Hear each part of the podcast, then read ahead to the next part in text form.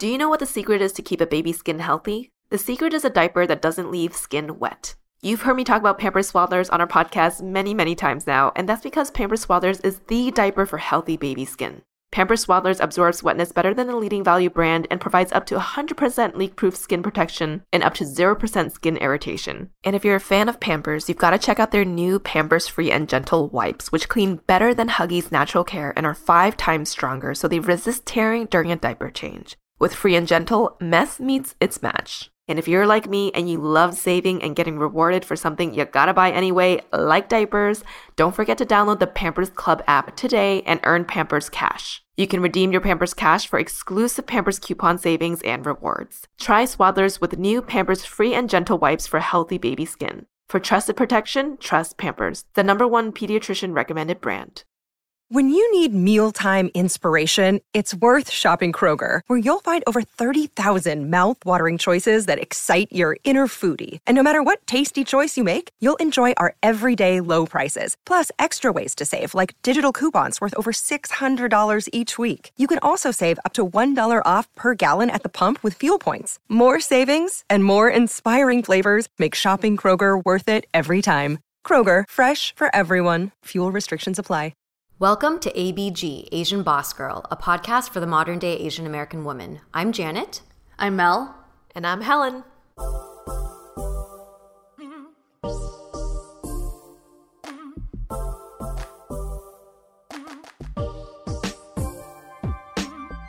Hello, everyone, and welcome to another episode of the Asian Boss Girl podcast. For today's episode, we are going to talk through something that I still feel pretty vulnerable in you about sharing, but I think it's time. As many of you avid listeners out there know by now, and for those of you who are just tuning in and fresh to this podcast, I, Helen, am pregnant with my first child. And it is a wild, wild place to be. Even hearing those words coming out of my mouth, I'm like, who, Janet? Who, Mel? Who, my sister? Who's pregnant? Me? It's weird.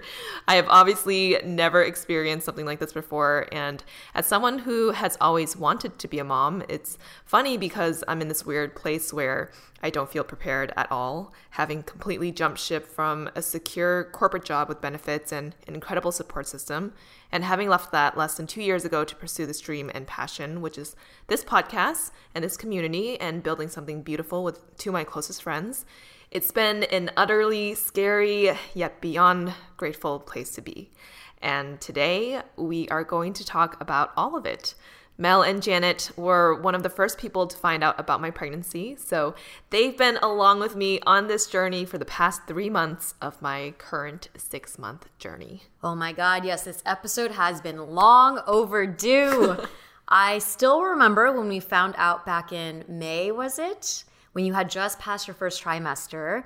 Um, I was literally in shock. Um, I know that you had mentioned to Mel and I uh, earlier in the year that you and Philip were open to start trying, um, but in the craziness of everything that was going on, you know, between adjusting to doing A B G full time, to you guys, you know, buying your first home and flipping it too, um, to, you know, all of the stuff that was happening around the world. And then we, in May it was A P A M, so we yeah. had crazy mm-hmm. speaking events and all this stuff happening. Um, and all these partnerships, I did not expect that to happen. I remember when when you pulled us aside, um, you know, in your in your new home, you said, you know, I have something to tell you, ladies. And for a moment, the thought flashed in my mind. I was like, what, are you like pregnant or something? Like another thing to add on top of the five big uh-huh. milestones? Yeah. yeah, like like what's the next thing? Pregnancy, right? But I was like, yeah, there's like no way, mm-hmm. no way because of all the stuff that's happening. And then I remember opening the box and seeing that little baby booty. And I just, screw- I was like, no fucking way. I was literally, I felt so vicariously like I was in shock and just, it, it turned from like disbelief to incredible, like my body just like this overwhelming wave of joy and like yeah. happiness. And I'm looking at you guys and you guys, your eyes are like watering. And I was like, oh my God. And at this time I was still dumbfounded. Yeah. I was like, what is going on? Yes. Two very different reactions, but both so genuine and authentic. And it was like the best way to have like shared with you guys. And I'm glad that you didn't expect it. I'm like, yeah, yeah. I can hide a secret. Yeah. I think, to be honest, that's probably the biggest surprises I've ever, like, been a part of yeah. in my life. Your face was shock. Pure yeah. shock for, like, five minutes. Like, my mouth was, like, wide open. Like, you could tell, like, bird's nest could like, be... Like, let me stick a hot dog in there. You guys will see our reactions on Instagram where we just posted it uh, uh, a few days ago. So you can see the genuine shock on our faces mm-hmm. when that happened. Mm-hmm. Just to give our listeners some context, Helen, do you mind sharing how many weeks are you into your pregnancy? Yep. So as of the recording of this episode, I am in my second trimester, twenty-five weeks and five days. And the length of a full-term pregnancy is uh, forty weeks. Wow. Mm-hmm. So more than halfway through. And I also use this app called What to Expect, which I would highly recommend for any future mamas out there. Mm. It tells you how big your baby is in terms of fruit and vegetables and sometimes like movie products. Oh. So this week it is the size of an eggplant. That's oh. big. It depends on how big the eggplant is. Like sometimes I'm like, is, is it an organic eggplant or is it a mini one? Yeah, is it organic? Because those are large. They're also very long. Yeah. Wait, so twenty. So you said twenty-five weeks. You said um, there's forty weeks in a pregnancy. Yeah, generally on average. Yeah. Got it. So that's around nine months, right? Yep. Uh, sorry, I, I, I, someone's doing math right now. Like, put this into perspective. Because I'll be honest, I am that person that um, just to share. Helen's my first friend that's actually pregnant that I'm close with. So I'm mm. these yeah, friends yeah. are very new to me. So whenever they say I'm twenty-seven weeks, I'm twenty-five weeks, I'm just like, cool. Uh, what does that mean? Yeah. I was like, mean? How many is that in months? Yeah, yeah. So I'm like five, almost six months. Oh, wow. No, wait, I'm over six months. Six times four is twenty-four. Yeah. Yeah. So over six months. You're, oh my gosh, you're literally. Wait, so this means you're at near the end of your second trimester, yes, right? Yes, I am. Okay. And then there are three. So the third trimester is generally when you're like really like ready to. We're not, it couldn't come any day, but it's like, that's like the final, final stretch. Mm. Yeah. I think I've gotten to a point. I forgot when Annie said there was a certain week where after you pass that hump, you could technically have the baby survive out of the womb. So oh. I am beyond that point now. Oh, really? Technically. I mean, it would be very difficult yeah. still if it's yeah, this yeah. early, but you know, cases have been in the past where right, right. past this week, you can have a baby survive out of the womb. So I just can't believe you're two thirds into your pregnancy and yeah. literally only have a few months left. And then we have a human yeah. with us. I know. What the heck? I mean, honestly, when I, when I see you open the door for us during the meetings, I'm just like, there's two of you guys. Like, yeah. I was like, whoa. There's two hearts in me. I meeting. know. It's crazy. The baby can hear us at this moment. That is very true. Yes. Hey, baby. Talking about long eggplants. Well, I do, you know, obviously it was a big shock to, you know, Janet and myself and maybe your other friends too. Um, but was your pregnancy planned? Yes, yes, it was. Um, I have always wanted to be a mama. I love kids. We, I feel like we all love kids in this room. I love like my niece. My we all love my niece and nephew so much in this room as well. And I am just like a huge family person. I I always wanted to have kids. And for Philip and I, we are a bit more traditional, I guess, in that we wanted to have kids after we got married. Mm. But as many of you know, our original wedding date of March twelfth was canceled without further rebooking. And we knew that if we wanted to, you know, book it again, it would be at least a year out in twenty twenty-two. So we had extensive conversations about what the options were for us during this pandemic, right? Mm-hmm. Either we wait a year to get married at in our like dream wedding location, Um, and then start trying to have kids, or we do a mini ceremony with just us two, maybe a few friends and family members, or just like have a baby and fuck the traditions and, you know, just do it, right? Yeah, yeah. Literally. But we decided to go with the mini moni, mini ceremony route. Um, and not only that, but the reason why we wanted to not wait a year with pregnancy is that it is still such a black box on whether or not a woman is fertile mm-hmm. or if the man has a faulty specimen, right? Yeah. Throughout history, women are always shunned for infertility, but it could be the man's fault too, right? Mm-hmm. You just like never know. There are a lot of factors that go into making a pregnancy work. And unless you go to a doctor specifically to check, to check on your fertility, you don't really, yeah, know if you're able to conceive or not. So for Philip and I, we decided to just start trying because, yeah, you just never mm-hmm. know. And also the timing for pregnancy, for getting pregnant, is actually very difficult. You're technically only able to get pregnant during your fertile window in your menstruation cycle. And you generally only have like six days, I think like max, to get pregnant in a month. Mm. So you got to like time the shit out, which is funny yeah. because I feel like mo- like the movies and, mm-hmm. and media play up that like, oh, if you have unprotected sex, you can get pregnant at any time, right? Yeah. But then now that we're older and understand the ovulation cycle, it's like, oh, it's actually a very short window of time for you to be able to get pregnant. Yeah, it's only about a week in a month, right? Or even less than that. Yeah, of the, of yeah like a, one week in a month. Mm. Yeah. Luckily, I have been tracking my period on an app on my phone called Life, and I had data points going back to twenty nineteen. So for anyone wow. out there, yeah, wanting to like have a baby in the future, I would highly suggest to start tracking your period so you know when your ovulation cycle is. Mm. What's that app? I'm yeah, download it right now. Life. L- Wait, you track your period, right? I do. Oh, actually, yeah, I use a different. I use like a f- something called Flow. Yeah, yeah. Oh, okay. It, so you it just, should be the you same. You just want to be able to track like the frequency and. Got yeah. It, got so it, got actually, it. When it got closer to when we were thinking about trying, I used Flow and Life just so oh. I can corroborate the two oh, to see when yeah. my ovulation cycle. Would I'm gonna be. download both. Yeah. I'm gonna. Down- I have Flow, so I need Life. Yeah, yeah, and it was like. One day off between the two apps, so it was pretty accurate. Oh, wow. Yeah. Wow. We were able to get pregnant pretty quickly. It's weird. It's like it's kind of like a science yeah. to like getting pregnant yeah. and sometimes really unromantic because it's like, all right, right now, we gotta go. Let's do this, you know? And it's like, oh, I'm working. But uh, yeah, I guess when, when you all get to that period of your lives. Is it really like that? Kind of. Yeah. I actually, I've heard, so I have a couple of other friends uh, also going through the same experience of trying to get pregnant now. And I've had some conversations with them, yeah, about how I can actually feel like pressure. Yeah. Like, so for you guys, were you, so it's like, because you're like, okay, it's only this week, right? Mm-hmm. And then maybe this is like too personal, but like, is, it, is it like only at night or like, I mean. Yeah, I mean, it depends. It, it could be at any time of the day. It's just within that period of time. Mm-hmm. And I think for Philip and I, we also are more like spontaneous about stuff like that. Yeah, so yeah. We also during that time like had very busy schedules. Uh, so that's what I was wondering. I'm like, yeah. even if you guys were to get like, sometimes you're just not physically together a lot. Yeah, yeah. So one like solution was that we would go on getaways for oh. a weekend during. Oh, the now cycle. We know. I mean, that like really allows you to be present with each other, and it's like the best. Oh, that's you know, true. That's true. Baby making mm. scenario. So. Yeah. Was baby conceived in the Bay Area or just kidding? I don't know. I do know, but I don't know. Oh, okay. Uh. Wait, question. So what month did you start trying?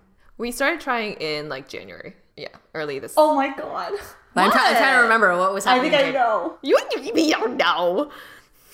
Oh, wait, what? We were at a trip together, but Jane and I were doing our own thing one time. Yeah.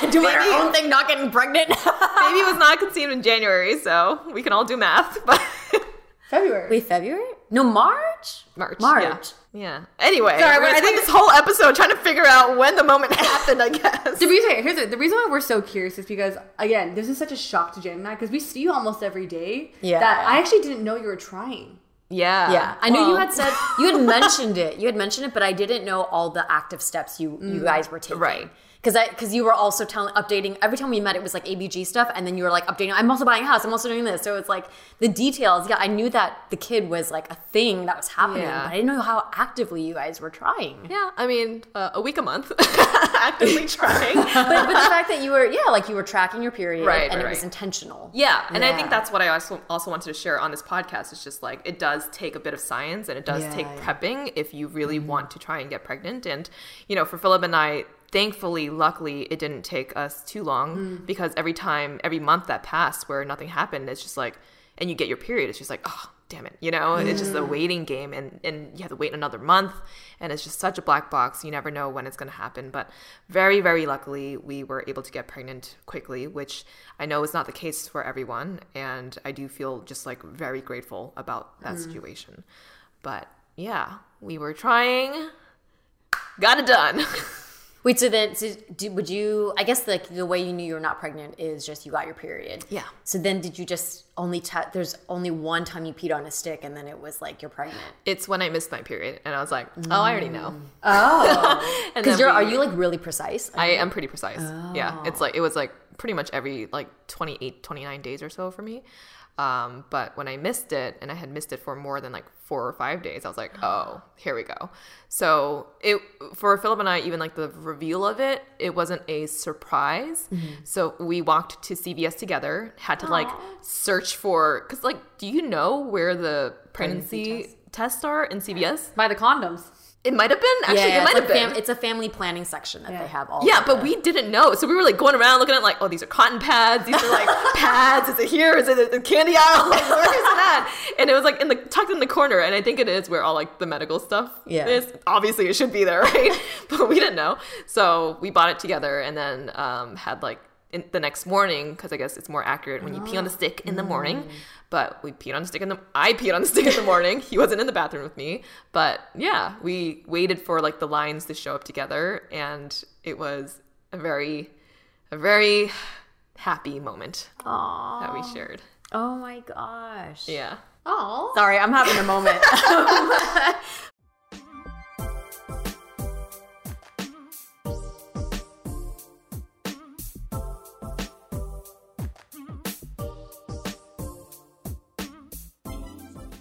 Do you know what the secret is to keep a baby's skin healthy? The secret is a diaper that doesn't leave skin wet. You've heard me talk about Pampers Swaddlers on our podcast many, many times now, and that's because Pampers Swaddlers is the diaper for healthy baby skin. Pampers Swaddlers absorbs wetness better than the leading value brand and provides up to one hundred percent leak-proof skin protection and up to zero percent skin irritation. And if you're a fan of Pampers, you've got to check out their new Pampers Free and Gentle wipes, which clean better than Huggies Natural Care and are five times stronger, so they resist tearing during a diaper change. With Free and Gentle, mess meets its match. And if you're like me and you love saving and getting rewarded for something you gotta buy anyway, like diapers, don't forget to download the Pampers Club app today and earn Pampers Cash. You can redeem your Pampers Cash for exclusive Pampers coupon savings and rewards. Try Swaddlers with new Pampers Free and Gentle wipes for healthy baby skin. For trusted protection, trust Pampers, the number one pediatrician recommended brand.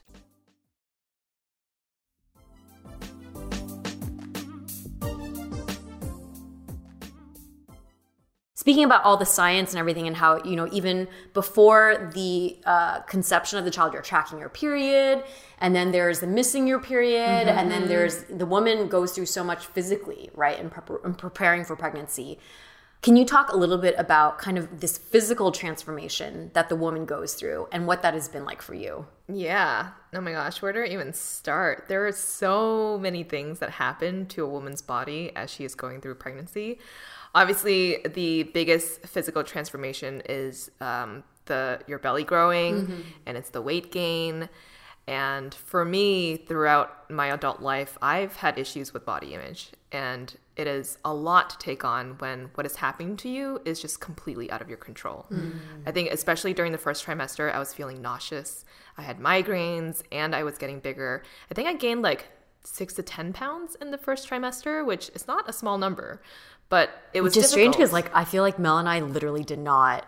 I mean, I know this yeah. is whether it's the right thing to say or not, but I literally, I'm like, you still don't really look pregnant. Like, it's one of those things where from the front you look like nothing, yeah, and then you sit to the side and there's a belly. Like, oh. Yeah. No, I think I've gained like twenty pounds since. Like, wow, I don't, March. And it doesn't, yeah, but I mean, it's, it makes sense. You're growing a human being. I got a lot of extra blood in me. Yes. But uh, yeah, I think especially just during that um, first trimester, though, it was yeah, difficult yeah. because no one other than Philip knew that I was pregnant. So yeah, yeah, to yeah. me and my perception of how people saw me, thank you for saying that, that yeah. like nothing seemed to have changed, but I was thinking that like, oh my gosh, Helen is just gaining weight without the title of pregnant woman for mm. three months. And that was really difficult for me to take in. So for a long period of time, I wanted to hide the belly, just wear baggy clothes, obviously just hide it too because you didn't want people asking about it. But I wanted to hide this body that I didn't feel like was mine either. Mm. You know, I would look in the mirror and just be like, I don't know who that is. Like, mm. and I'd never felt that way before. It yeah. felt like a really out-of-body experience to see myself and just be like, wait, who is that? Oh, wait, that's mm. me? Oh, that's weird, mm-hmm. you know? But now that I have announced my pregnancy to the public, which happened five months in, I am at a place where I do feel fully content with what is happening to my body. Like, I have accepted the fact that bodies are meant to change. They are constantly transforming. And especially during pregnancy, this is honestly the most beautiful transformation that I could mm-hmm. ever go through with myself. Like, sure, I can spend a year trying to get the most ripped and strong and lean and healthy that I can be, and I have done that, but now in hindsight, it's like, then what? You know? Yeah. Once like you I, achieve that state, what else was, what was yeah. it for? Yeah, yeah. I've been there. I've done that. I commend people that do that constantly, but sometimes, you know, it is for the wrong reasons. And I look back at some of my old photos now on days where I thought I had like bad body image days. And I'm like, mm. yo, I look good. Like what the, yeah. like what was I thinking? What is wrong with me during that period of time? You know? And it just proved to me how much we, or at least I, like obsessed over image mm. and how much value I had placed on myself because of my external appearance mm. and how much it steals your joy and your ability mm. to be present and grateful for everything else that is happening when you're so focused on your image. And realizing that now, obviously I'm just talking about like body image and like physical transformation and all of that, but now I'm just focused on what my body is doing mm. rather than what transformation is taking place like externally. Mm. I am the heaviest that I have ever been, having gained twenty pounds in like six months, but I have never loved my body and have never been as comfortable in my body as I am now. So it is a very beautiful place to have gotten to this realization and this acceptance and just feeling very much in love with like every everything that is going on in my body, even if it doesn't feel like it's mine sometimes. Mm. Mm. I love that. When do you feel like the the the transformation kind of happened for you? And like what were, do you think there were things that you were doing to help actively like get to this place? I think it was once I was I announced it mm. to more people that it didn't feel like I was trying to hide this mm. and just and just trying to accept what was happening to my body alone, mm. like by myself, so internally. Of, yeah, yeah. The Not concept of just sharing and being like, yo, I'm pregnant. Of course my body's changing. Yeah. Instead of like, I'm not pregnant, but my body's changing. Mm. Yeah, you know, that helped me to just like be like, oh, yeah, this is amazing what's happening mm. to me. Yeah, yeah.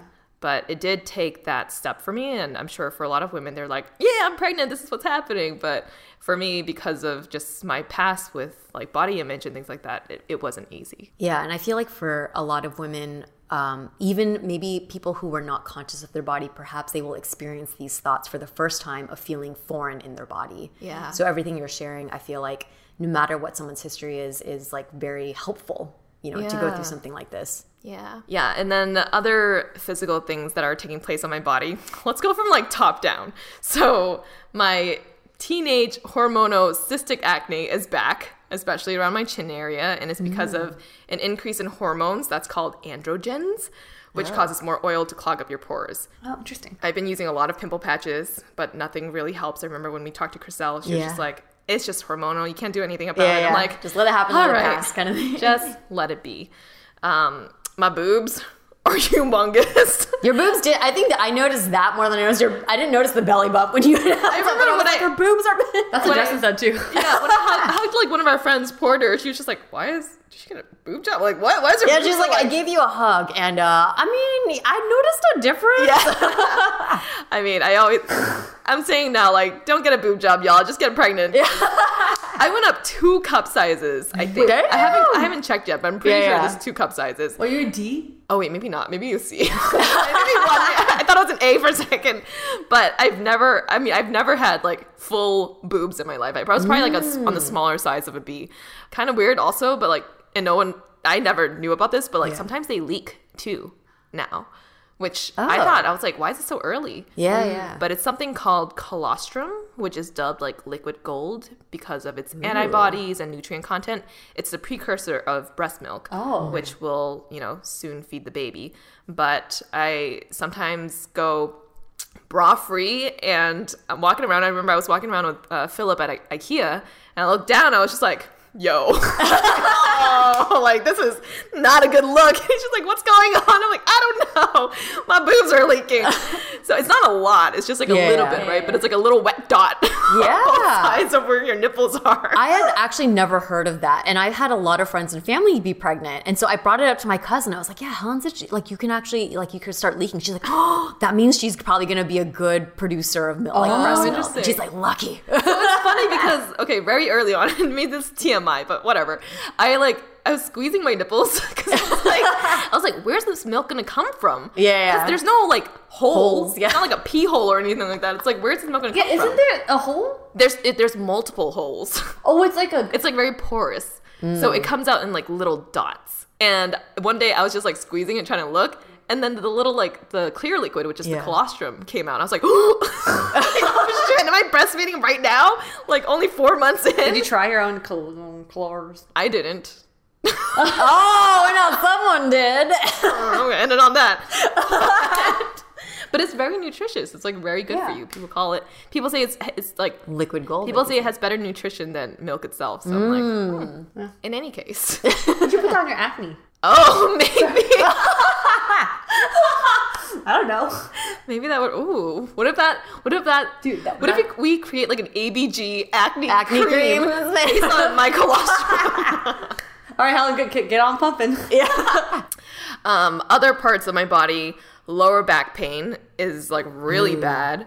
Just yesterday, I was out gardening and leaning over to pick up some dry leaves, and not gonna lie, I feel like I'm a fairly fit person. Used to yeah, work out. My back, maybe more my upper back than my lower back, but it it felt like I pulled my back oh. after just a couple of like bends yeah. and I could tell that it was like a little bit painful, but then when I got up I was just like, holy shit, and I just lay on the couch and I literally couldn't move for a while. So I don't know, that does scare me a lot that I'm having these lower back pains because my mom has back pains and she said it started from pregnancy. Oh. So I really do want to like work the F out of my back when I'm, when yeah, I'm yeah, out of this, like, back muscles. Yeah, like when I'm out of this pregnancy thing. Start twerking, you know? Start twerking? twerking? Yeah, maybe I need to twerk more. Um, also, around seventeen weeks, I have this, like, linea nigra, mm. which stands for black line in Latin, and it appears as a line that is vertical from your belly button, like going up towards your towards your chest area, down to your V J J area. Um, and apparently this line is always there. Like, you ladies have it, too. But pregnancy increases the production of melanin, which causes any dark spots on your body, including this line, to darken too. Oh. So all my moles are a little bit darker. This line is darker too. And we all, yeah, we all have it, the line. I mm. guess it's called like a white line, but then it turns black mm. during pregnancy. So yeah, everyone check on your linea nigra. It's like I'm thinking at my belly button right now. Um, two other things. So I am starting to feel like little kicks, oh. little flutters, and my heart melt. I keep a daily journal, so I know when this happened, but it was around week eighteen that I started feeling little flutters. And you just like don't know what it is. It feels it feels like a I mean, we all feel rumbles in our stomach, yeah. you know, when we eat yeah. and it's just like, oh, okay, it's processing, but it kind of feels like that, and you can't distinguish if it's honestly like a fart bubble, food, or the baby kicking. So that was week like eighteen or so, and then week twenty-one, twenty-two you start feeling a little bit more, and then now I definitely feel it, and Philip can feel it too when he touches my stomach, but it it varies, it depends. I think this baby likes to be up at three a.m. which oh, I'm just like early oh. hours of the morning. Yeah, yeah, early hours in the morning, or anytime I like, lie down, I'm just like, okay, like why are you kicking now? But um, but yeah, starting to feel little kicks. Oh my god, that's that crazy. That's so crazy. Yeah. I know. And lastly, the bottom of my foot is sore anytime I get out of bed. Mm. It kind of feels like when you've been walking in heels the night before, oh, like no. all night, and then you get up, you know, yeah. that feeling where it's just like, ow. Sore, yeah. So feeling that every morning. Um, and I never needed slippers other than the fact that it was just for like cleanliness yeah, sake, yeah. and you're not walking around the house with bare feet. And now it's more for comfort. I'm like, I need my slippers for the comfort of the cushion. Mm. Oh. So all of these things happening, ladies. All the things to look forward to. Oh my gosh. That's a lot. It is a lot, yeah. It is a lot. It's a lot of changes, but you know, this is part of the process. And uh, I, I feel lucky that it's not like mm. I'm not nauseous anymore. I forget actually how bad it was first trimester, because mm. it, it's, for anyone who's pregnant, like log your daily like feelings, emotions, and mm. everything you're going through, because I totally forgot what it felt like. And when I was looking back, I was just like, holy crap, this was bad. Yeah, like yeah. I, it was just like, I'm at an A B G meeting. I can't focus. I really want to sleep. Like I feel really nauseous and uncomfortable, and I'm gonna try and leave. And I'm like, oh, I don't remember feeling that way. Were you logging, like writing down in a journal, or how, how have you been tracking? Yeah, so I just keep it um on like a document on online, mm-hmm. so it's easier for me to just type everything yeah, out. Yeah, yeah. Ah, I see. That's why some there's some days in the meetings I'm just like, can we leave at four? Because I'm because I tend to just get tired easily. And Helen's like, yeah, yeah, four. I got to leave. And I'm like, oh, that's why you want to leave early. Now you know why. Oh my gosh, when we did the freaking Today Show interview, that was like one of the worst experiences. I still think that that's crazy that Dude. you were that, and you were kind of at the epitome of feeling nauseous and not well, right? Yes. And we had our biggest like national T V like interview experience. So, oh my gosh, you could say the baby had, you know, his or her first national T V experience yeah. in mom's stomach. That was the worst experience. I was trying really hard to be present, to like listen, to focus, but like I just wanted to walk. Oh, I was gosh, like, I better yeah. not walk on live T V right now. Well, you, I mean, I couldn't tell. I didn't know. And I was actually quite shocked when you told us afterwards. Like yeah. when you announced, when you told us that you were pregnant, I tried to go back in my mind yeah. and think of all the instances that we were together. And I'm like, how did I not pick up on this? Your endurance for pain though, or your tolerance, your tolerance yeah, is yeah. very like, I don't say maybe high or very, you're dealing with it very well. Yeah. Like, I'll be honest. If that was me, yeah, I'd, I need to have a trash can right next to me on that live taping because I would be, I, I'm just, I can't even ride in a car without getting car sick. You guys know that. So I, I don't know. I honestly, mad props to you on yeah. how you dealt with like, and how you're still dealing with the physical pain of pregnancy. But one thing I want to talk to you about and ask you is that I think a lot of people don't really understand or know, I guess, that the mental transformation or changes that a woman's going through when she's pregnant, you know, mm-hmm. and I think, yeah, I just want to hear more about, you know, what have you been going through mentally and how, is it aff- how has being pregnant affected you yeah. mentally and emotionally? Emotions are, I mean, it's weird. I feel like with pregnancy, you feel these emotions on so many extremes. Mm. I remember there was just like so much fear during the first trimester because of all the potential complications yeah. the baby could go through and the instability of the fetus. So that is why a lot of people say, you know, maybe don't share within the first trimester because you don't want to get anyone's hopes up. Mm. And um, mm. and the fact that like we couldn't talk about those fears with anyone, but between Philip and myself, like that was very difficult mm. and stressful. And then I remember feeling so elated and grateful after each of our doctor's vis- visits when we heard that we have, you know, a healthy baby that's growing at the right pace and with a good heartbeat. And after every checkup, I cried just like Aww. Out of gratitude Aww. That things were going the the way it was supposed to, because it's so scary. You just like yeah. never know what they can say, right? After all the blood tests, after all the lab work. And I remember there was one time where the blood test where it tests if like the spinal cord's open, if there's any Down syndrome or anything like that. The doctor was just like, oh yeah, you, you guys were fine with that test. And Philip and I just looked at each other. We're like, oh, that's amazing. And we just started crying and Aww. We were just like, that's such good news to hear, yeah, you know, because yeah, you just yeah. never know. That could be, that could change the trajectory of your whole parenthood. Life, yeah. Um, and so after every checkup, we were crying out of like oh. gratitude that things were going, going well. Um, and then just on the other end, we, I feel like so just out of body. And like I mentioned earlier, just so foreign to myself and what's happening with my mind and the transformations in my body. Also, during the first trimester, I felt very lonely, even though I had Philip. But, you know, he can only do so much. He's not me. He, and he is absolutely doing the best that he can, being like a super solid emotional foundation, because technically he's pregnant too. Yeah. You know, he's yeah. an expectant father. He's going through a lot of things as well. But he has been so stable for me that it's just an unwavering that mm. I'm super thankful for that. But at the same time, he can't fully empathize with what I'm going through. Um, and once people started to find out about my pregnancy, our friends and close family, I feel like people started to treat me differently. Mm. In some ways, it's nice. You know, you get the mm. treatment of a pregnant lady. People will help you with your bags and boxes and give you a seat at the table. But there was this one incident that I will share with a good friend. I won't mention his name, but he unintentionally started to exclude me from certain conversations that involved going out and having fun. Mm. And it was not done out of malice whatsoever, mm. but I felt very hurt by that, because he was basically dictating for me, you know, that I was a pregnant woman and a soon-to-be mom, and that I was ready to make this life transition where I'd start to be absent from the party scene, right? And mm-hmm. I, I didn't like that this was an assumption that was being made for me, because in my mind, I was still in, I was still going through a transitionary phase. I hadn't fully accepted yet that I was in mom mode, that yeah. for some reason I was expected to sit at home and rest and only play board games and not have fun anymore, which, you know, is a terrible stigma to mm-hmm. just like put on moms in the first place, because mm-hmm. moms are people too. Yeah. I wanted to feel included even if I couldn't make it out for certain things, right? So that was a serious talk that I had with this one particular friend, and it was a difficult one because I knew he wasn't doing anything out of like malice, or he mm-hmm. wasn't intentionally trying to make me feel bad. Mm-hmm. Told him exactly how I felt, that it hurt, And it was a very good conversation. He had no idea that he was making me feel this way. He was very apologetic and thankful that I had brought it up to him.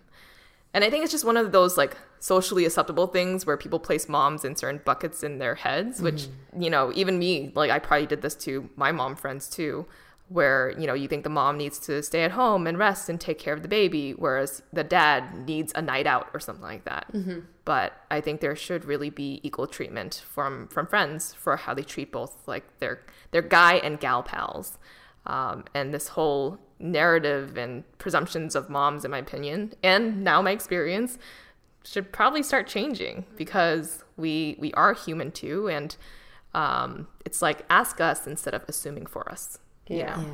Yeah, yeah. I that definitely was like kind of something that was a shift for our social group, because mm-hmm. you and Phil are the first in our in our close L A friend group mm-hmm. to not only get married but then move on to having children together. Mm-hmm. So it's the first time that we're all kind of like trying to figure out what are the right things to do. And I'm actually personally really, really glad that you had that conversation, mm-hmm. not just for yourself, but I think it is important for our friends and myself also to know, because those are just things that you're not aware of, right? Yeah. Yeah.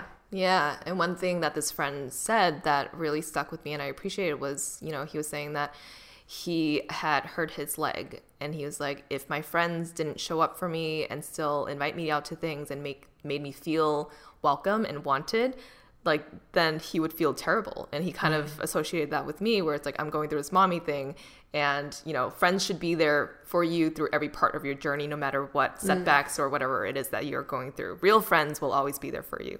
So it was his way of saying that he was not being a good friend, and that he wanted to be a real friend that will be there for every mm-hmm. life milestone or downfall, whatever it is. And that meant a lot for him to have said that. I also think that, just to add on what Janet was saying, Um, I think when you touched on this, like, I don't like when people assume things mm-hmm. for me, because I think honestly, like, I think at first before you guys had the conversation, and obviously we're kind of tuned into because we're in your friend group, it taught me a lot how to navigate, you know, when your friend's pregnant. Because I think, in, for example, from my mind, I'm having thinking like, oh, if I say I didn't invite you to something, it's more like, I don't think she, we want to trouble her with going out. Like, it's just so much, it's like a burden on her. But in reality, that's just us assuming mm, this burden mm-hmm. feeling, when you probably like, I don't feel like that at all. Yeah. So it's more like, just one thing we learned is always extend the offer out to everyone in the group, mm-hmm. and you make the decision if you want to go or not.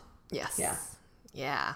Weird conversations to have, y'all, but no, but very but good. good. Yeah, yeah. I think very... it's actually kind of like strengthens your friendships with yes. everyone in the group, so you have that understanding. Yeah, I, I definitely think it didn't just strengthen, I think, like you and him, but also with all of us, because we were all openly able to talk about these things, right? Yeah. That we haven't before.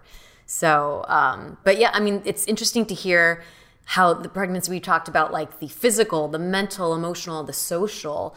Now, even extending further into social, we all know that Miss Helen is generally the instigator at any party scene. mm-hmm. Pretty much if you've gone to any social event with her there, she is probably pouring you a shot uh, and then following with the second a second one after you take that the first yeah, one. Yeah. Am I? I mean, maybe maybe I'm exaggerating a little bit, but it is definitely a part of your persona and like social identity to be incredibly social and incredibly present at, at a party. And, um, you know, with the alcohol as, as a vehicle to kind of have everyone have a good time and mm-hmm. welcome them.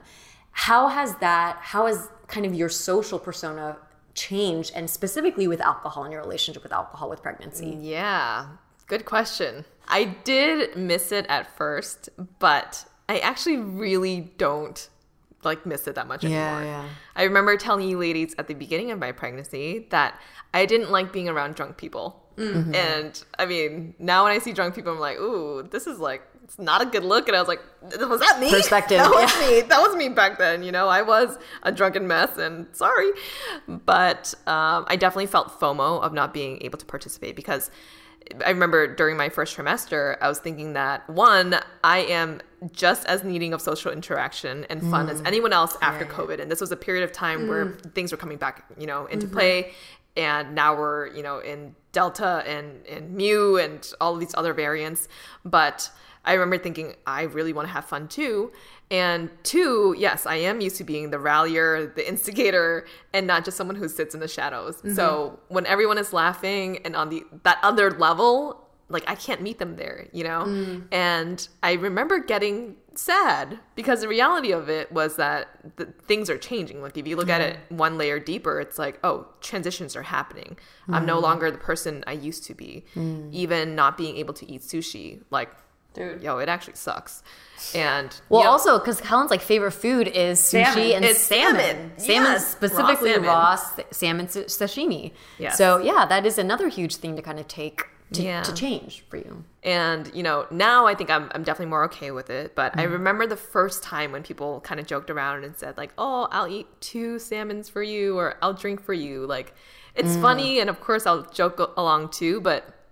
Like, it's kind of not. Like, mm. I love sushi and drinking too, you know? Yeah. Maybe I'm being, like, overly sensitive. I remember I, like, wrote this down too. I was like, maybe you're being overly sensitive, Helen. Or maybe these are just things that pregnant people don't talk about. Yeah. Things that we sort of internalize because as a mom, as a woman, it, it was our decision to get pregnant, you know, if it was. And we should be grateful and happy that we're growing a human inside of us. Mm-hmm. And I wrote down that sacrifices are expected rather than revered. Mm. As a mom, you let others come first. And I just remember writing that down, and now I forget about it because I don't care anymore about, you know, eating sushi. Sure, I still do care about that a little bit more, but like drinking alcohol, I don't care anymore. But back then, this was how I was feeling. Yeah. That as a mom, you kind of take a back seat. And, you know, you did this to yourself. So just be okay that you can't do the things that you can no longer do, at least for this period of time. Mm-hmm. And that made me sad. But, you know, I have no desire to take shots or get drunk. As you ladies can probably tell, like yeah. at parties now, I'm more just like, I'm chill. Like, I, I really don't need alcohol. And mm. I feel happy with myself and confident that I can be in social situations and have fun without alcohol. And it's good for me to have... you know, gone to this place in my overall maturity too, because maybe back then it was kind of a crutch or something that just mm-hmm. made me feel more comfortable getting everyone else involved and drinking mm-hmm. with me too. Um, and now that I don't need it, it's like, cool, that's good. I've also seen, I feel like your, because like it's it's less about just the alcohol and the sushi, but more what they represent, right? And mm-hmm. I think that's why when people say those things to you, it's like they're treating it as just like the sushi and the alcohol, but it's like, no, you're basically saying I'm going to take away parts of your identity for you. Yeah. If I'm going to take the shot for you, I'm going to take the sushi from you. Mm. Yeah. And I've seen you kind of in the social settings, like you're still playing, you've taken, instead of the instigator alcohol shot pouring person, you're kind of playing a hostess role now. Mm. I see that you really love like having us over at your home. And then when, whenever you, there's a, there's like a gathering here, it's definitely got a Helen touch. Like it's, you're more specific about having the certain, like just the dynamics that you care about in any like social setting, right? Yeah. So I think it's been awesome to, for you to kind of see it as like a way to, it's like, like you said, it's a transformation, right? Mm-hmm. It's not things that are being taken away from you, but ways that you're actually choosing to change your, your yeah. position. Yeah, I actually didn't notice that before, but it's true. It's like, it's, it's hosting in a different way, or it's trying to get people together in a different way yeah, and focusing yeah. on what it is that I can, you know, handle or control at this point in my life. And it's like, at the end of the day, I will be able to eat sushi and drink alcohol. Yeah. So this is temporary, yeah. but mm-hmm. in the moments, no one talks about this. Like, yeah. it sucks. Yeah, yeah. I will say, though, as a friend, one thing I'm noticing, too, like a couple things, like I think naturally with the pandemic, you know, I'll be honest, our group partied a lot. But I think with the pandemic, we don't really care for that as much anymore. Mm-hmm. And one thing that I've noticed with you saying, like, oh, like, I mean, in the beginning, this identity of like being like the like the hype woman or like the instigator or whatever. I think before drinking was our social activity. Mm-hmm. But now it's more like, no, it's just we're finding other social activities that don't involve alcohol that we actually really enjoy too. Yeah. Which, like, for example, I think one night we were just over at your place and I didn't even want it. No one was drinking. We're all just drinking LaCroix or whatever. And we're playing like uh, Big Two. Yeah. And we're playing like Dares and Truth or Dare with uh, Big Two. And it was just like really fun. That was such a fun night. Like, yeah, yeah. I remember like laughing so much that night. So just like learning how to like figure out what the core thing maybe is. It's just like maybe it's just more the activity being involved with your yeah. friends still. Yeah. Um, so I think that's something we, I mean, honestly, I also appreciate not drinking as much either. So I'm like, yay. We didn't drink on our last retreat together. And it was yeah. so productive. I loved it. Yeah.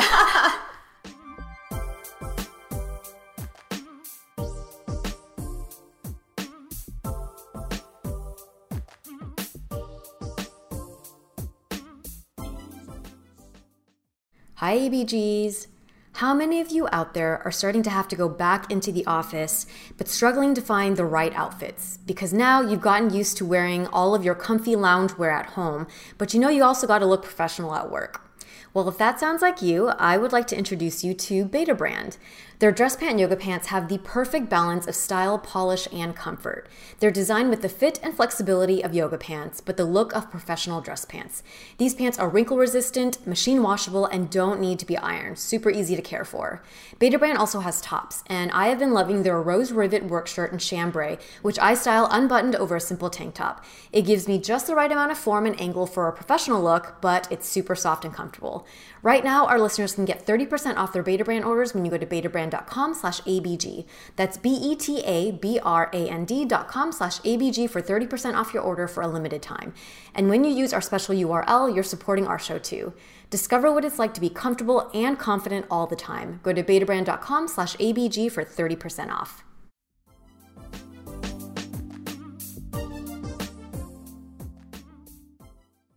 All right, so we all know Helen's originally from Boston, but she has a lot of her family members from her mom's side here in Los Angeles, mm-hmm. but many of them have jobs and probably can't take off too much time to help take care of the baby when he or she arrives in December. Um, Helen, are you going to have any help with the baby when he or she arrives? Yeah, so my mom will be coming to take care of me for a month after my birth. Thank goodness. I'm very thankful for her, but I'm also very nervous for this thing called chew meat. It's, that's in mm. Toysonese, which translates to translates to sitting month or a mm. sit a month. Mm. I'm not sure if you ladies have heard about this before, but it's pretty intense. Actually, yeah, do you know if your parents did that?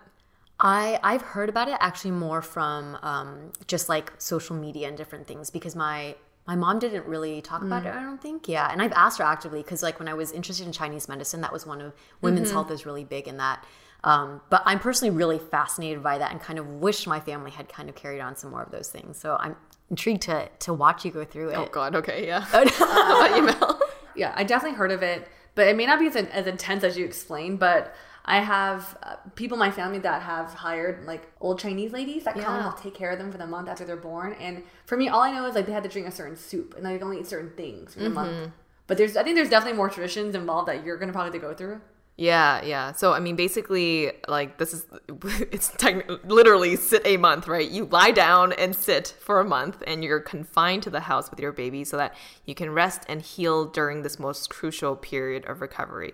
So last week I had dim sum with my papa, my grandma, and my aunt, and I was telling them, I was telling my grandma, I was like, dude, mom is so intense about Chinese traditions, and I was so fearful of this sitting month situation that she was going to put me through, and I blamed my grandma. I was like, you made her this way. You put, you made her so stubborn in her traditions. And my grandma responded by saying like, oh, it wasn't me. It was those bat paws, which means bitches, that your mom hangs out with. And I was like, wow, grandma, that was hilarious.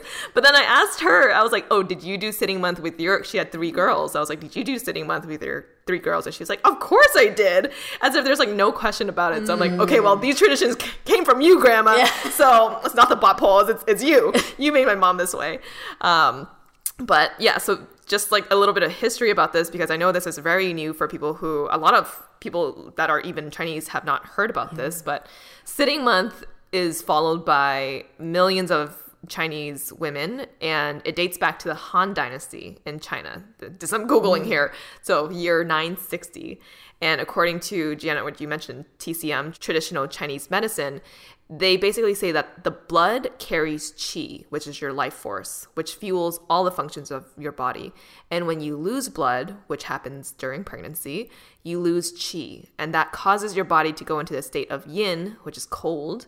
And when yin, which is cold, and yang, hot, are out of balance, your body will tend to suffer physical disorders. Mm. And that's why T C M says that women who have just given birth are more susceptible to cold air and thus might get more sick easily. Mm. So basically, women who have just given birth have to follow a very specific lifestyle of refraining from showering for a whole month, not sitting in air-conditioned rooms, oh even my. if it's super hot out, and not eating any foods and drinks like ice cream, watermelon, um, refrigerated juices, ice water, et cetera. But eating things like pig's feet, pig trotter, and hard-boiled eggs braised in ginger and vinegar stew, or papaya fish soup, which is a good source of protein, and it mm. also produces more breast milk. And eating things like ginseng, veggies, rice, congee. So my sister, Annie, I don't know if I'm just going to share this, but she actually did not shower after Tyler, which is her first child. She said she couldn't, she couldn't do that with Riley, her second one, but for the first one, she didn't shower after she gave birth, which is insane to me because wow. a lot of stuff comes out of your yeah. vajiji during that time. To be honest, I think I might do the same. Yeah, I mean, wipe. Can you wipe? You can wipe, yeah. yes. So for a month, you're supposed to only shower or wipe with a cloth, mm. but with only hot water boiled with ginger, which is supposed to remove the yin from the mother's body. Oh. So boiled ginger water is what you wipe with. And that's what she did.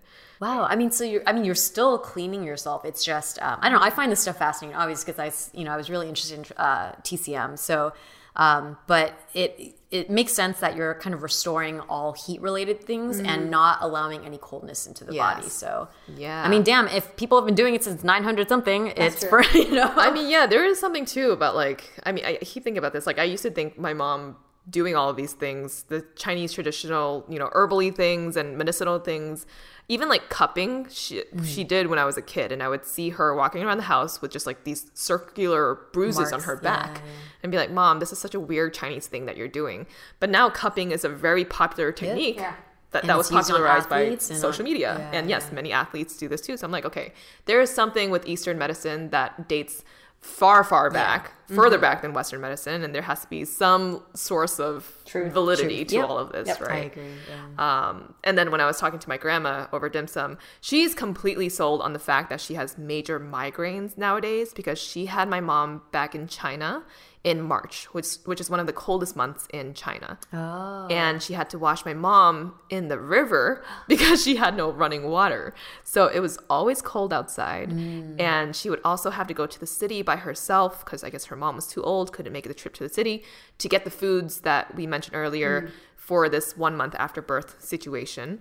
But when she went, apparently her mom would tell her to like wrap her head when she left the house because it was cold out. But mm. she said it didn't look cute. She wrapped her head. So she tells me that she regrets not wrapping her head so oh. much now because she messed with the yin in her body and exposed herself to cold. This wow. is so interesting. Yeah. That that does it makes me think about like the month that the woman gives birth, like how because like say you give birth in summer, is that like more preferred then maybe or no? Because then think? you have to be indoors without A C on. Yeah, yeah. And there have been um, cases. I was looking this up yesterday. There have been cases where people have died from like heat stroke. Oh and, yeah, you know, yeah, yeah. Because they took this to an extreme. Right, mm. right. I think nowadays there's probably some moderation with that, yeah. where maybe you have like a fan on that's not pointed directly at you, yeah. or low A C or whatever yeah. it is. But yeah. I have a few questions. First off, I do find it incredibly lucky that you're giving birth to this baby, hopefully in December in Los Angeles, yes. which the weather yeah. is bearable. Yeah.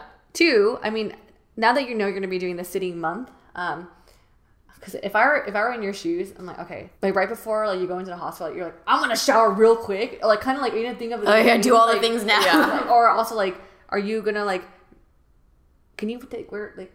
Can you do makeup remover? Like, are, like, like oh yeah, like, like what's allowed and not yeah, allowed also, on like, your skin? You know, are you gonna are you allowed deodorant? Are you allowed uh, dry shampoo? Like these are things, you know. Yeah. I mean, also like we're a modern. Times too. So how do you mm-hmm. blend tradition, tradition and modern? Yeah, I remember Annie saying that she used a lot of dry shampoo, so I'm assuming oh. that dry shampoo's okay. Yeah, yeah, yeah. Maybe just nothing that's cold that mm. enters your body or surrounds your body. So you like heat up the deodorant a little bit. Did you smell Annie during that month? No, I actually don't remember. I just remember her hair, her hair being very greasy. That's all I remember. But I didn't uh, register that she was doing the sitting month thing because mm. I was just with her at home mm. taking yeah, care of the baby. Yeah.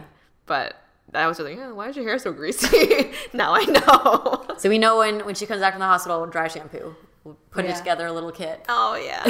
yeah. I have a question for you ladies, and it's something that we've talked about in the past, but I think anytime you are very close to someone, and for the record, we are not only business partners and co-hosts, but really good friends, um, basically family outside of this podcast.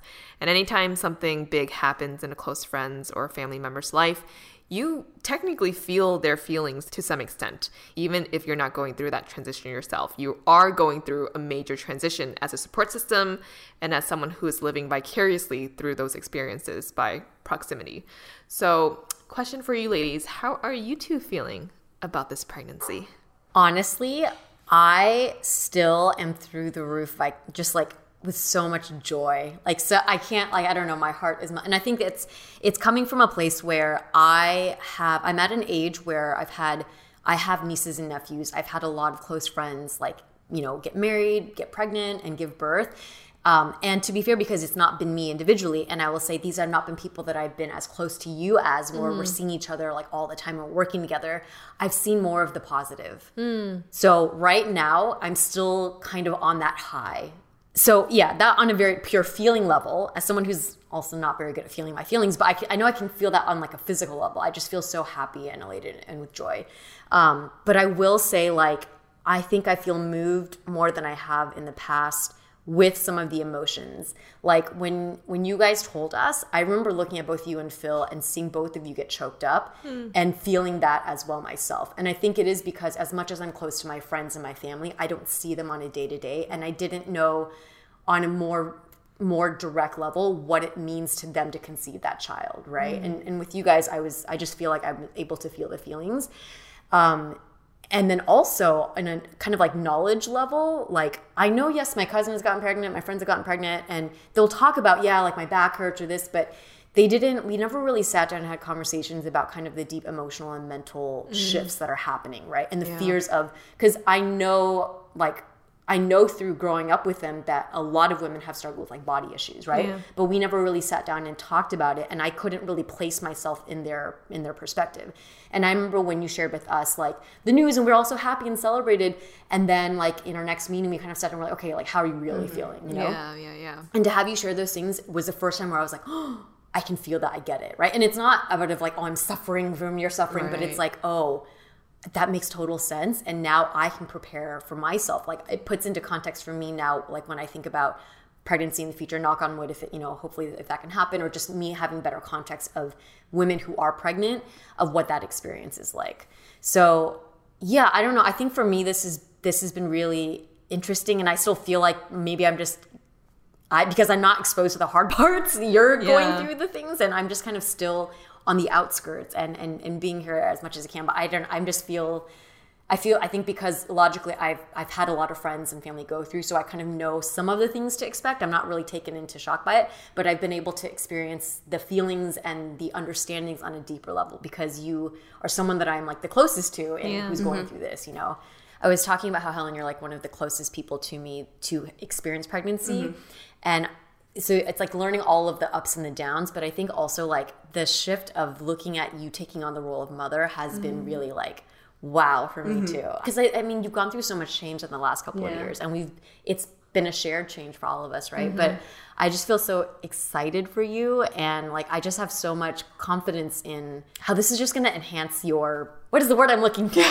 Like I just, I feel like for for what you've gone through mm-hmm. and how your clarity and your identity and your values, like this just feels like such an elevation. Yeah. yeah. So I'm just super excited for the baby, but also for you to go through this experience, and for Phil, because um, yeah, you guys are, I think I had also forgot to mention this, but like I I don't think I've, I've been mm. an auntie of a baby where I knew both the mom and the dad mm. for such a long time. Mm-hmm. And and that's why when I saw you guys both get choked up when you, you know, told us, I like felt it. I was like, ah, shit. So yeah, I'm very, very excited. Thank you for sharing that. And I think, you know, like that's the stuff that I'm sharing on this podcast. Obviously I'm speaking from my Your own perspective. perspective. Yeah. So this is not what all, you know, pregnant women are going through, but I think a lot of the things that I've mentioned that might sound a little bit more like on the negative side, it's it's these are just real things that I don't think a lot of people talk about. And when I share on this podcast, I don't see all the people listening to this podcast. I don't know who you are, but I'm just talking to Mel and Janet as my girlfriends. So yeah. sharing it from my perspective of like, you know, both the, the good and the bad, and um, take what you can from it. But I'm glad that, you know, I feel like for Janet, she feels like she's having this baby. And for Mel, too, I know. Related to having this baby with me, basically, because you're going through all of my emotions as I'm going through them, too. And yes, thank you for being there for me. Yeah, yeah. No, I haven't, I mean, I personally haven't uh, felt that it's been negative. I feel like it's just been very real. Like anything mm. that you've shared with us, at least from my perspective and emotionally, I'm just like, there are things that I'm like, oh, I understand. Like, oh, mm-hmm. not I don't, not that I understand, but it's like, oh, I could see, makes sense why you're feeling that or why. And it's like, I never thought of that before because people yeah.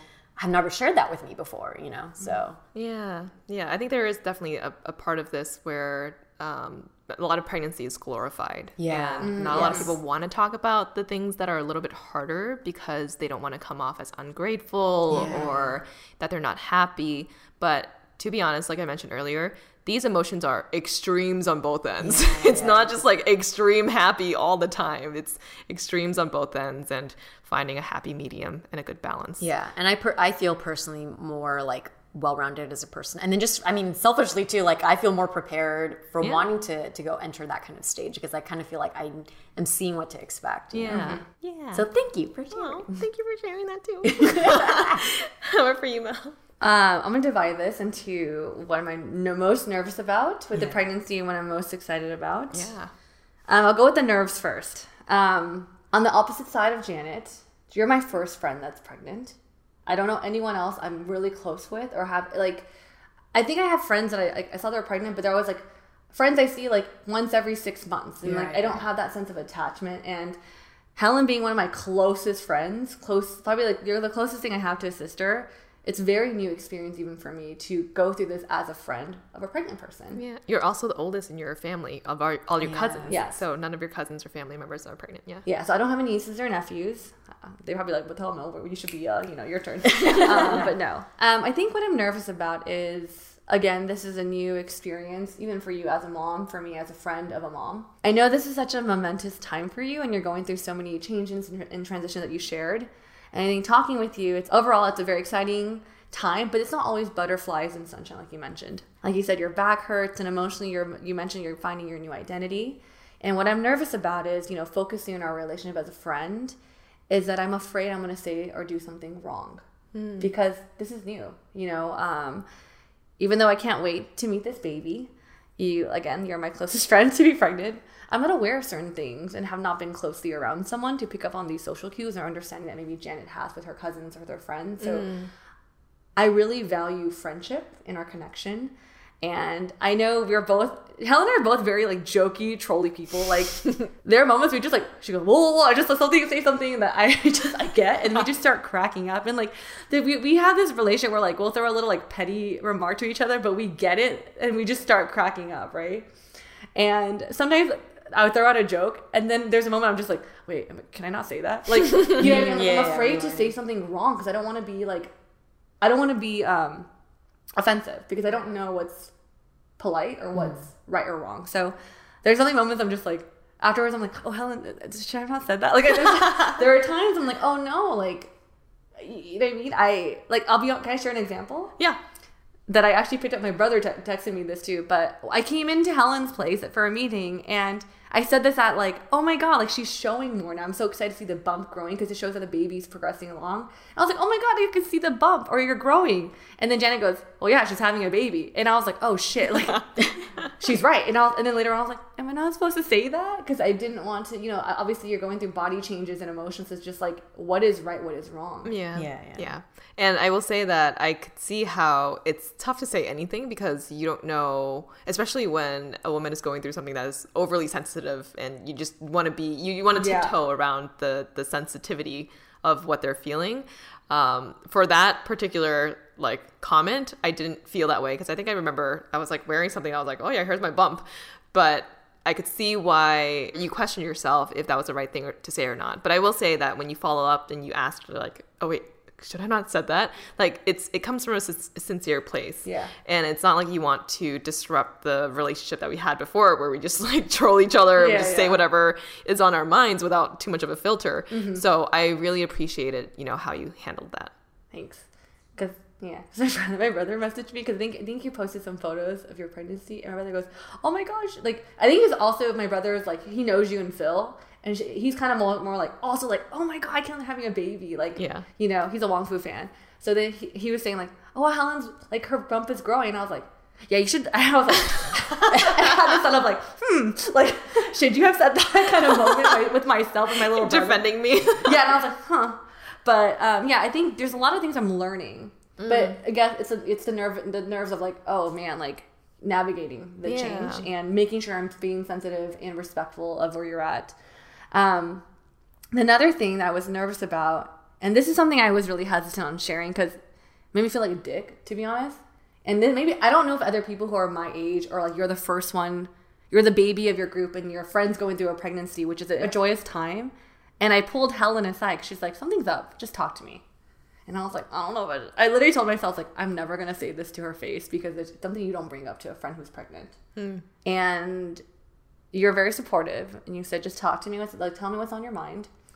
And I shared with you that even though I'm so excited for you, for the baby and your new role as a mother, I know that I had a, I had, I needed, I needed to have a moment where I had, t- I had time to process and acknowledge the fact that your priorities are going to shift, mm-hmm. how that's going to affect my friendship with you. Mm-hmm. Because again, I never had someone close to me who's pregnant, but for me, it's not a sense that like I'm being selfish with my, oh my God, I'm not going to be your priority anymore. It's more like common fact that yes, she's becoming a mom. Her family and her baby is going to take number one priority, and that priority and being a mom takes a lot of time that mm-hmm. you should be giving to your child. So for me as a friend, I know that's going to be a shift and a change in dynamic somehow, or yeah. time spent together. Yeah. So I think there's a little pit, a little part of me that was a little sad because I'm like, I hope I'm not, because I do cherish our time together as a friend. I think people, when it when I'm friends with someone that I'm really close with, if something changes or that t- any time I have with them, like one-on-one, it's very sacred to me. So for me, knowing that, I was like, I'm just a little sad that maybe things might be a little different, you know? Yeah. Um, but this is also the change I think people feel when, for example, when someone gets into a serious relationship, their time is going to be spent to their partner they want to build a life with. So for me, it's also acknowledging that this is a big milestone and change in that dynamic and relationship too. So Helen and I had a really nice talk where I cried. Uh, and she was very supportive and like acknowledged how I felt, but... yeah, that was something I was, like, really nervous about, to be honest. Yeah, and I remember thinking that, you know, it, your concerns were just, like, it, it made sense. Yeah. It totally made sense because the thing is that deep down it comes from a place of care. Like, if you didn't care, then you wouldn't be concerned about us not spending time together, mm-hmm. right? If and, and especially because you've never had a friend who has been pregnant. Like, Janet, I know that with you, you've had a lot of friends and cousins and family members who have had kids, so you kind of know what to expect. Yeah. And I think for Mel, you're just like, I don't know what to expect. Yeah. This is a huge transition for you. And like I had mentioned, just even prompting this question, it's like, if I'm going through a transition and we're really close, you're going to be going through a transition as well. So know that the the thing that I took from that conversation was that you just really cared and you didn't know what to expect. Mm-hmm. And that made me feel even like, I, I came out of that like happy, like, oh, the fact that you care this much to feel this way, It it was important that you share that with me so that I can give you the assurance that, you know, our friendship will always be here, mm-hmm. and that I'm not like, I mean, I'll probably be busy with the baby for a little bit, but like that's not going to change our relationship and our dynamic. You crying? Mm. Like every time Mel hides her face, I'm like, where's she at? Fuck. Oh, meow meow.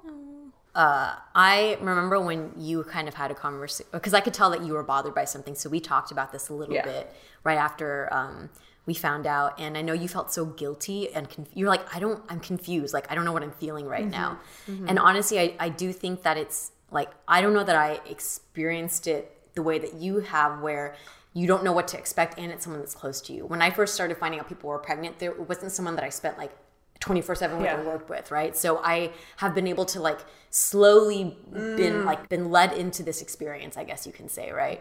Versus you, it's a very sharp kind of drastic. And I think that, like Helen was saying, been led into this experience, I guess you can say, right?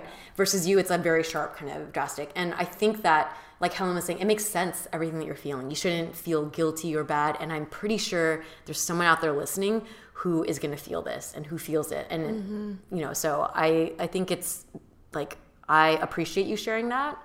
Really, mm-hmm. I do. And I think that there's going to be a lot of listeners who also can relate and will appreciate feeling not alone. Yeah, I appreciate you saying that. I think that's a lot of, it came from a lot of guilt. Yeah. I was like, I shouldn't be feeling this way about someone so No, it makes you. so much sense, yeah. as Helen said. It's, every transformation involves something new, but it also involves something else leaving. So yeah. to grieve the thing that you had before is not, it's part of the process. Yeah. And I definitely had time to process. Yeah. So I appreciate you guys both saying that. And actually, I'm happy we had that conversation, Helen, because literally I told Jan, I was like, I'm never going to talk to her about this because this is literally not right, because it's just like, I think when you hear it, like, your best friend or one of your close friends are pregnant, you're like, you should be celebrating. And, like, I am. Like, I'm going to get there. But I think for me, I'm just, like, I feel so bad feeling selfish in that moment of where shouldn't you were, this should be about this person, yeah. this new thing. But you're like, I'm thinking in my head, like, my friendship with Helen's gonna change. Yeah. Like, I thought of that. Yeah, of course. And I think even, like, the source of it, I know, like, even right when you told me, I was like, okay, I know this comes from a good place. I know this comes from our relationship being as strong as it is right now, mm-hmm. and the fear of it changing. Yeah. And that made me go, like, oh, you silly. Like, you know, like, I don't, like, silly isn't, like, I don't want you to feel guilt about this, because it totally just makes sense mm-hmm. where you're coming from. It's because you care so much. And, I mean... You, you'll have you'll have another one of me. Yeah. Wait, that's, that's to so true. Take up your t- attention. Like, trust me, y'all aunties and also babysitters. So that's true. Yeah. Yeah, I actually remember Mel, like, she, so we were talking, and then she goes home, and she's like, Jenna, I Googled it, and Google tells me that I shouldn't talk to the mother about this. Oh, yeah. Like, you should never, like, it's, you know, like, the Google says, like, people, people do, they'll feel, you know, like, uh, like, they're sad that the relationship is changing, but you should never, like, talk to the mom about no. it. So, yeah. so she, you cared enough to, like, really research. be thoughtful. Yeah. To research and be thoughtful. You're like, shit, I don't know how to handle this, yeah. right? So Mel was like, I've been on a couple of Reddit pages, yeah. and it told me that I shouldn't be telling you this. I do my research to figure out, you know, I haven't experienced. I literally had to resort to Google, like, how do you know? Mm-hmm, mm-hmm. Um, but that was the thing I was most nervous about, and I got a little, you know, emotional because. Um, but anyways, but this led me to what I'm most excited about, and I did. I went home after Helen, you know, and after our conversation, and in the gift where she announced her pregnancy to both Jan and I, she included a little booty. Not like an ass, but like a baby sock. Yes. And on the bottom, she wrote Auntie Janet on one sock and Auntie Mel on the other sock. And at a moment where I was just sitting there and I was just processing my feelings and under, like going through my past memories with Helen and, like, you know, just sitting there with my feelings pretty much. And I just had a moment where this, like, feeling of nervousness transformed yeah. to, like, oh my god, my really good friend who seriously, like, the reason why I'm so emotional is, like, again, you two are very close to me, and I don't have a sister. I don't have an older sister. You guys both have a sister, so it's a different bond. I have a brother, love him, but it's very different. mm-hmm. But you guys are the closest thing I have to a family that's a sister. I don't say sister like sister woo woo. No, it's like legit, the things we talk about, the things we've gone through together, you guys are the closest things I have to, like, a blood sister.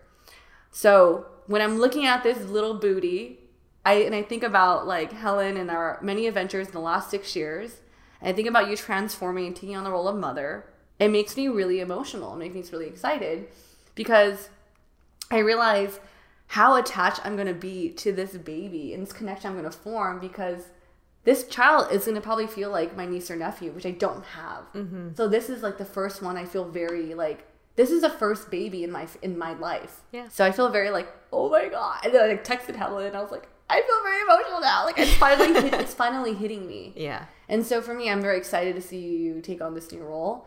And on a selfish front, I'm excited to play a huge role in this baby's life, because I'm going to love this baby so fucking much that I'm just like, because the thing is, I, I think to myself, like, if I could feel this strong connection with you, like you said, this baby is, like, a different thing. Yeah. So I think it's something I didn't really realize before, you know, like, I think before my friends have kids, they're just like, oh, you're just so cute. Well, blah, blah, blah. Yeah, like, yeah. It's different. It's a very different connection. Yeah. yeah. And I feel extremely lucky to have both of you here as, like, basically the blood aunties that will be local. Like, my sister, I have a sister, but she's in Boston, and Um, I don't have, like, the close, close, like, family members here that will be, you know, taking care and looking after and feeling that, like, real auntie vibe here. And I feel extremely lucky to have you two here in L A, and for you two to be so excited for this baby, like, makes me feel reassured that this baby is, you know, loved outside of just me and Philip, and, and will be taken care of and loved. And it's just like, That makes me feel very reassured Aww. and happy. She says that she's rubbing her belly. It makes me really excited. Baby Turtle hears everything. Aww.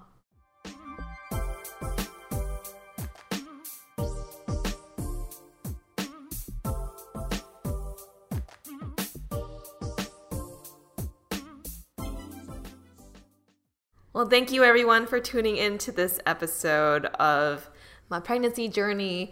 I will be doing a Q and A with Philip, so bringing him into the conversation for a YouTube video. So keep your eye out for that. It'll be sometime maybe in October, I believe, that we'll be releasing that. But, you know, this is only my perspective. Philip is also going through a lot of things as the mm. father, and I think a lot of times people focus on just the mom during pregnancy, mm. but... he reminds me that he's pregnant too. So he would like to share his emotions and his side of things. Um, but yeah, thanks everyone for listening. And if you are a new mama out there, if you're looking to be a mom, if you're going through things trying to be a mom, um, we are all in this together. And I would love to hear from you, hear how you're doing. I feel like the mommy community is incredibly supportive um, and just open to talking about so many things. So happy to connect with you all as well. Let us know in the comments of our I G post if you are a mama, soon to be mama, wanting to be a mama, already a mama. Let us know all the mama things. If you don't already, please follow us on Spotify, subscribe to us on Apple Podcasts, leave us a rating and review, and share this episode with your friends. You can also support us through monthly donations at anchor.fm slash asianbossgirl slash support or get some merch at asianbossgirl dot my shopify dot com. If you resonated with today's episode, let us know in the comments of our I G post. And if you'd like to put faces to our names, you can find us on YouTube, where we share vlogs, an audience Q and A segment called Dear A B G, and much more. Our handle on both platforms is at Asian Boss Girl. We do have a couple shout-outs for this episode. To Tina from Samuel from the Bay Area. Happy thirtieth birthday. You're an amazing Asian Boss Girl. To her little sister Yera from Yeji, sending her three-year-old son Evan to preschool for the first time as a first-time parent and watching him adjust to preschool life with minimal tears. My gosh, that's amazing. Hope you and Duke enjoy having a quieter, peaceful home all to yourselves during remote work. To Katrina B. from Kelsey from Ohio. Katrina, I know you're listening to this, and I know you're an A B G killing it as a P A. Keep being an inspiration. If you'd like to send a shout-out to a friend, check out our Linktree and our link in bio on our Instagram and click on shout-outs.